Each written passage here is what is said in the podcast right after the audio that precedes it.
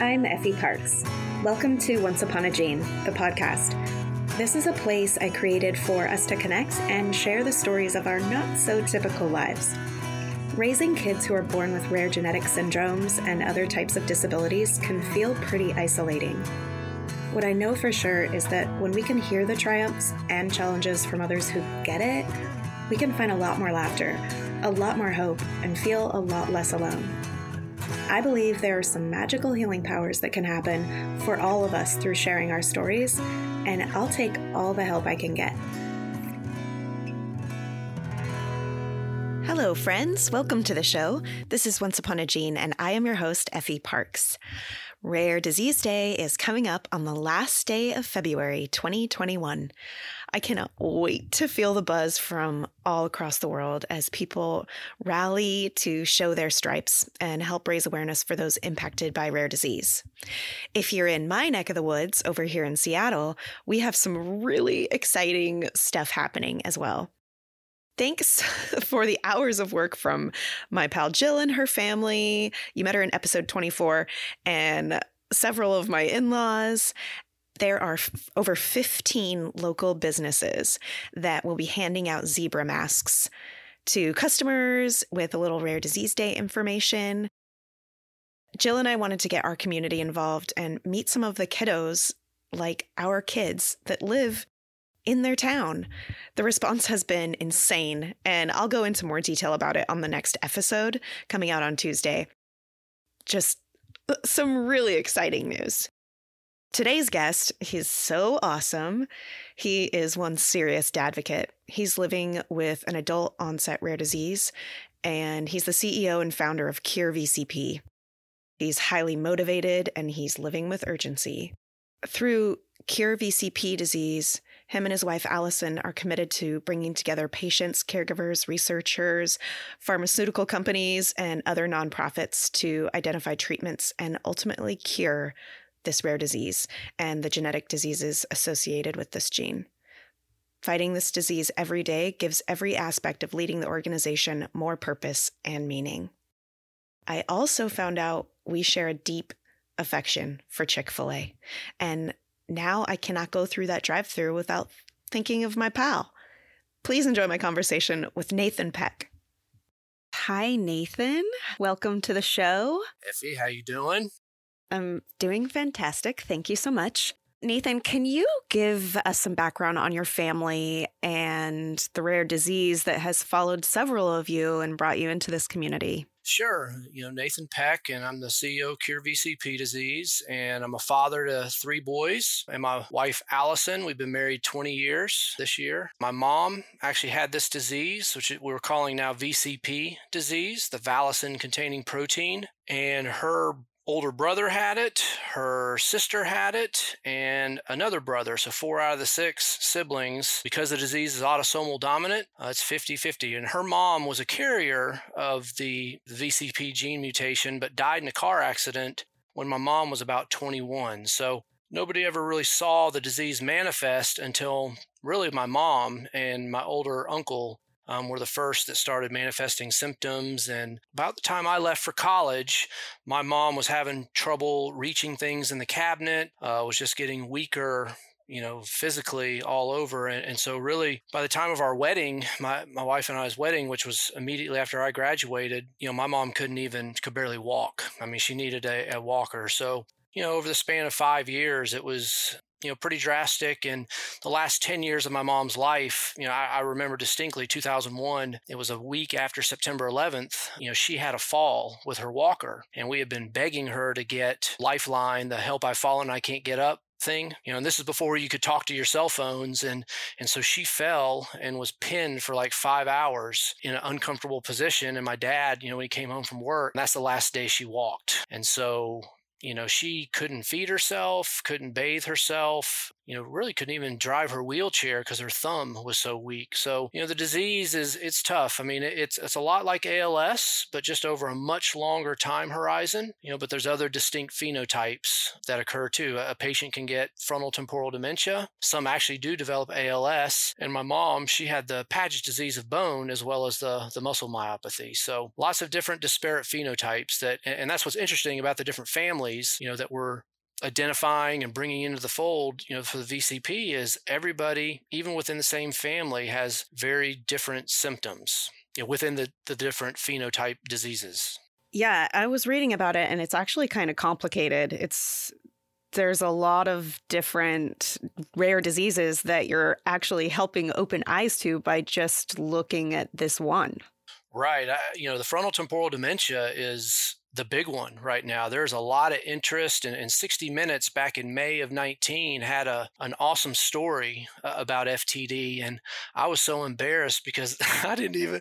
It wasn't until I watched that episode that I understood what FTD was. I didn't even have an understanding for it. So it's not a memory, you know, dementia, which a lot of times it gets diagnosed as Alzheimer's, but it's actually you just kind of get crazy, you know, and you can't talk, and it is fatal. We partner with the AFTD, the Association for Frontal Temporal Dementia, and, you know, just trying to work together because some of the families that have come to us, you know, they finally got genetically tested and VCP appeared. And we have one particular family that FTD is the only symptom they display, which is interesting. So that's what makes it very hard to diagnose is you might have one family member with one disease and one family member with another disease and their doctors aren't talking to each other and they actually have the same genetic mutation. Yeah, interesting. I'm going to go back to your mom real quick. First, my deepest sympathies that your family went through this and you watched your mom go through that. But I was wondering obviously, there wasn't genetic testing that was affordable in any way or even accessible for your mom or anyone in 2001, when did you find out that this was the genetic mutation that was affecting your family? Yeah, it's interesting you asked that because we just started working with Allstripes on medical records. And so we went back. We can actually go and, and put deceased patients' records into, into Allstripes. And so my dad was going through all my mom's medical records and we found a letter from, oh man, I think it was 2001 or, or 2002 that from a, a, research study. So my family was researched because some of the siblings, uh, we knew there was a black curse within the family. And so she was originally diagnosed with, um, oh shoot, I can't think of the name of it, but it was a, a muscular dystrophy, which today that would have never occurred. And then, you know, it was limb girdle muscular dystrophy. But it wasn't until 2003 that she was actually, and we have the letter, we found the letter where she was diagnosed with a v,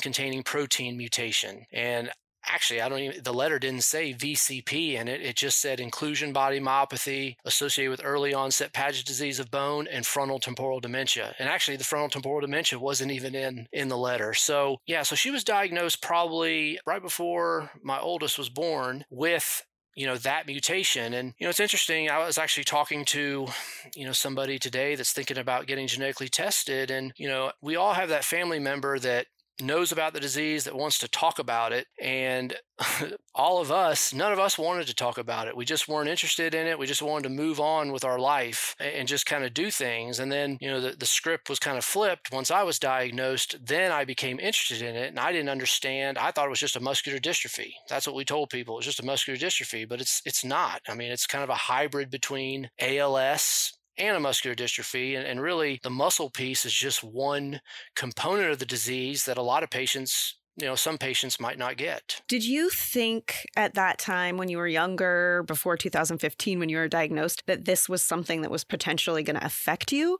Or did you was it just kind of placed a little far off and no ab- absolutely. There's always been a clock in my head. Yeah again the, the black curse of the family and, and i didn't really know what it meant but i knew i had a chance of getting it you know in this autosomal dominant term i didn't even know what that was until about two years ago but we knew it was 50-50 and so i've always been ambitious um, you know, I've tried to be a high achiever and um, wanted to be successful in my career, but I always had this clock in my head. And my goal was to make my millions or whatever so I could help with the disease, you know, even if I didn't get it. That didn't come you know, I'm able to help with the disease, but I didn't get the millions, unfortunately. But I did in terms of job decisions, kind of moving forward, moving my family. My oldest son lived in six different states uh, by the time he was nine because we, I moved around. I just didn't pass up opportunities because, you know, going to MIT for grad school, you know, we had two chil- young children. Uh, actually, my middle son was just born. He was 10 weeks old and we sold the house. I quit a six figure job and, you know, we went to Cambridge, Massachusetts because I didn't want to miss out. My parents always had a dream of traveling internationally, and my mom had grown up internationally. She was a military brat, and they never got to realize that because she got the disease and it was just very difficult to travel. And, you know, so that I, I guess subconsciously I saw that and knew that I wanted to to make the most of my opportunities while I still had it. And I'm glad because now I kind of live life no regrets and there are no regrets. There's I've done most of the things I'd like to do. So I feel at peace about that. That's awesome. Not a lot of people can say that ever. It seems like you've been hustling your entire life, which is pretty remarkable for something that could be crippling to someone, really. It's a devastating diagnosis, especially when you have a wife and three sons. Well, I mean, we saw my my mom had the I don't know how she had such a positive attitude. I mean, she was just so excited and happy about life, you know, and I don't I don't know that I'll be the same way, you know. I mean, she just, you know, she loved her grandsons and she was my sports buddy. I mean, we just always talked sports and so yeah, I mean, she had a zest for life. She didn't have much of an interest in the disease, you know, which is kind of important. You know, we need every patient engaged and involved I moved a lot as a kid. And so, you know, family was really important because we had to stick together and we were always the new people in town. You know, actually, where I live now, this is the longest I've lived anywhere in my life um, seven years, you know, but before that, it was three years, three, four years in, in any one spot. So, you know, I think change and being resilient and having to get out there and hustle, like you said, that's just always been a part. It's just kind of ingrained in me. well, it's definitely something that is probably coming in super handy for the networking opportunities that you have and the relationship building that you have to do now with the organization that you've created. So, pretty good thing to have in your back pocket. Absolutely. I find it kind of therapeutic talking to people in the rare disease space that you're not alone. We all have our different challenges. We are competing against each other in one way or another, but we're all there for each other and we're happy to help. Tell us a little bit about the organization that you started just in the last couple years and was there not anything like this that was available for your community? My oldest uncle he you know he had a website that he had created you know more about what he was learning about himself and it was more kind of a just a resource for people to go to. The, the, challenge was it was an N of one. We know there are other families. Especially if you find the families, you'll find the disease. When I was diagnosed, I went to. We have one researcher that you know she actually discovered the gene mutation. She's known within the field for this disease, but you know, one of my concerns was what happens when she's gone. So kind of this succession planning, you know, does all the data disappear with her at you know the, the, university how would anybody else be able to use it? You know i'm an engineer so throughout you know my work it's always been about building modular sustainable processes that anybody can jump in and take over. You know it doesn't it's not all dependent upon nathan. That was kind of the impetus for creating cure VCP disease. There was no organization representing the patients. Doctors had their own set of patients, but there was nothing in aggregate. I didn't know what a natural history study was. I didn't even know what a patient registry was, you know, when we started it. But we had a dear friend that she has two children with a rare disease, and, and she highly encouraged. She's like, Nathan, you have to start a patient advocacy organization. I'm like, ah, no, nah, I'm still working, you know, blah, blah, blah. But yeah, I think the patient registry piece, once I learned what that was, it's like, ah, you know, that is something that will live forever until we make this disease extinct, you know, and it's probably the most important thing we can do. And that was definitely validated, you know, once we got started. Yes. Uh, well, congratulations. It's really exciting to see where it's all gone in just the short time. And it's a real testament to the people like you who are behind these organizations and how much work it takes to really get it up off the ground and get people motivated to participate in stuff like this. It's not easy. No, no. It's, you know, it, it's fun. And I mean, it's always fun to create something and build something. And especially when it's doing well, see that it's instilling confidence in others. And especially when you talk to scientists that get excited about it, that's always validating. But it's a lot of work too. And, and you know, I've been blessed. You know, I went on long term disability two years ago. And so I'm a volunteer for Cure VCP disease, but by gosh, I, it's, it's a full time, I need to go back to work.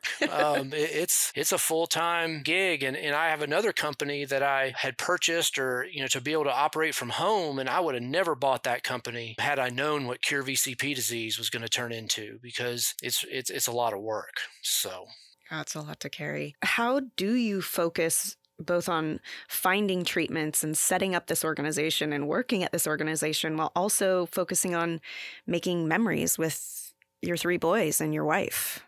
COVID's made it easier. I mean, you just be at home all the time. but uh, when I was first diagnosed, I mean, we really didn't talk about it, but kids are smart. I mean, they, they figure it out. And I think that's one of the challenges of being an advocate and especially a vocal and involved advocate is they hear everything. One of our boys made a comment one time that, well, when I get the disease, and it's like, no, no, no, no, hey, hey, buddy, you know, you're not. This is why we're working on this. So you don't have to worry about this ever. My mindset is I'm not worried about treatments or therapeutics for myself. You know I, it's just a long shot you know? There's a, so much work that needs to be done so i'm focused on them.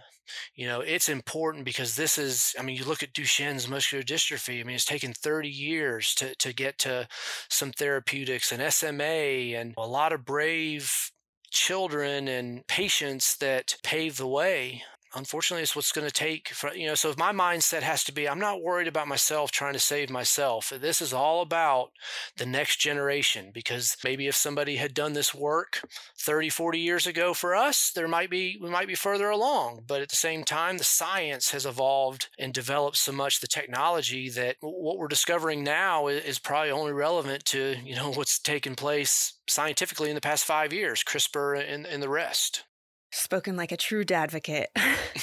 and yeah, timing and science. And then, you know, just being there and being motivated to achieve this for the next family and the next kid is just it's really selfless and it's it's remarkable. Yeah, I think that's where the engineering piece helps is you don't ever get to the end solution in one try or two tries. I mean, you do have to try, fail, reiterate, try again. I don't know that we've really failed with anything, but it's just all about building that institutional knowledge. You have to have an understanding of what's even happening. And that's where, when you, know, you just always heard this word natural history study, natural history study, I'm I don't know what that means. And then, oh, well, it's understanding the rate of degradation. You know, COVID has not been great for me. I, you know, I'm not, I'm less active. You know, I need to be active doing stuff that, that kind of keeps me going. And, you know, so prior during COVID, the rate of degradation is a little more accelerated than you know than it normally would be but you can't get to an end the end goal without having data first i think i guess you you really learn more about this if you are active as a participant, as a mom like me, or as a patient like you, to really join in these like webinar series or follow the right people on LinkedIn to actually gain the understanding of why it's important and what it actually is. Because even you know a couple years ago when i heard the term natural history study and patient registry i was like oh yeah yeah yeah oh yeah i know i got to do that i got to put that on my tab. But then when I really learned about what it was and what a difference it was going to make for the rare disease that my son's living with, how can you not? Yeah, I've had to check myself a couple times because I don't understand why people wouldn't get involved, but everybody's kind of dealing with their own challenges and it's kind of on their own time. And we found that patient I talked to two years ago, they're finally just now participating. Have you connected with other parents who are living with a rare disease?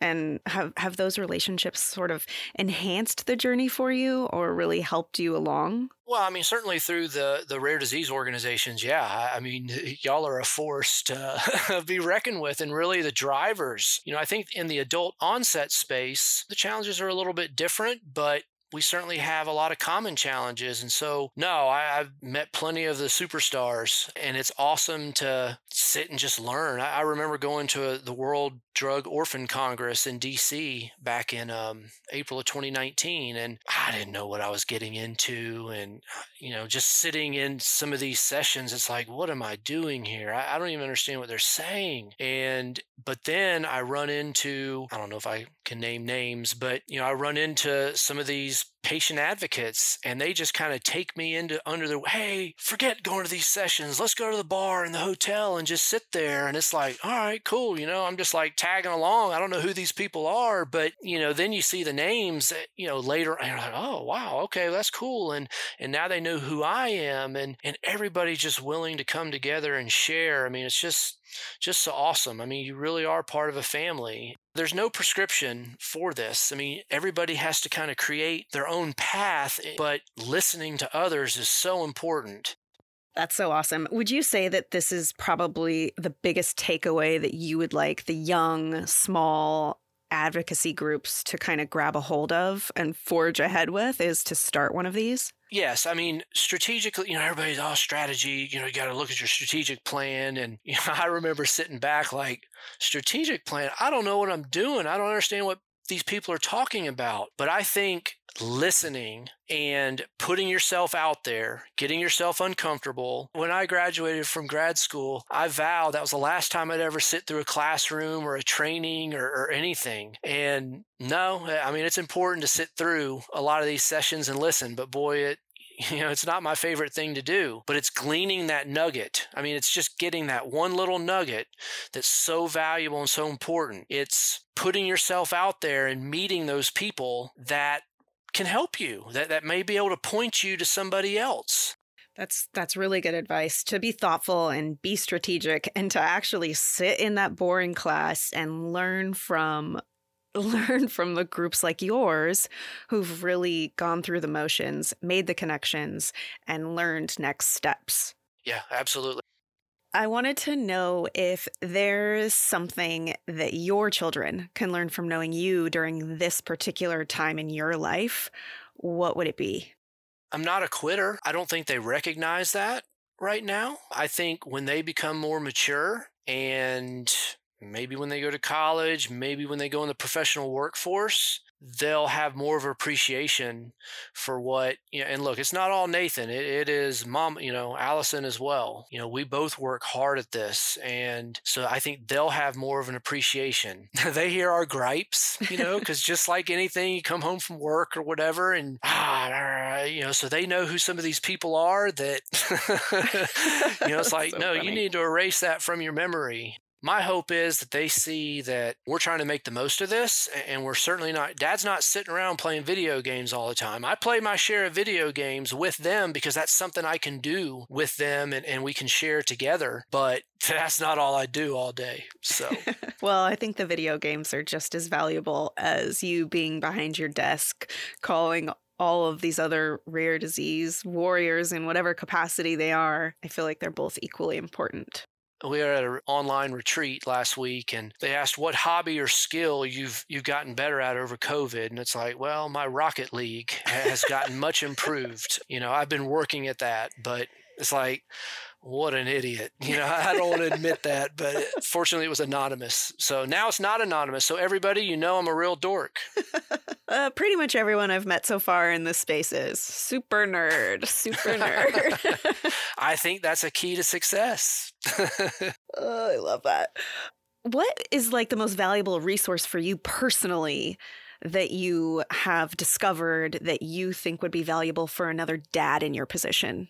I, you know, I mean, you've had Adam on. Um, you know, Adam and I are speaking monthly to each other, so it's just great to be able to to speak with each other. I just think the rare disease community. So whether you're getting involved with Global Genes, you're getting involved with NORD, you're getting involved with Every Life Foundation. I mean, we've met so many awesome people through those organizations, and those are you know, and I think putting yourself out there and, and, speaking, I mean, as you can tell through this podcast, I'm, I use too many ums and you knows. And so I'm not a really gifted presenter, but I put myself out there because it's that important to do, not only for cure VCP disease, but to encourage others. And so I spoke at something last week and man, I've had lots of fun, neat conversations with rare disease advocates. And that helps keep me going.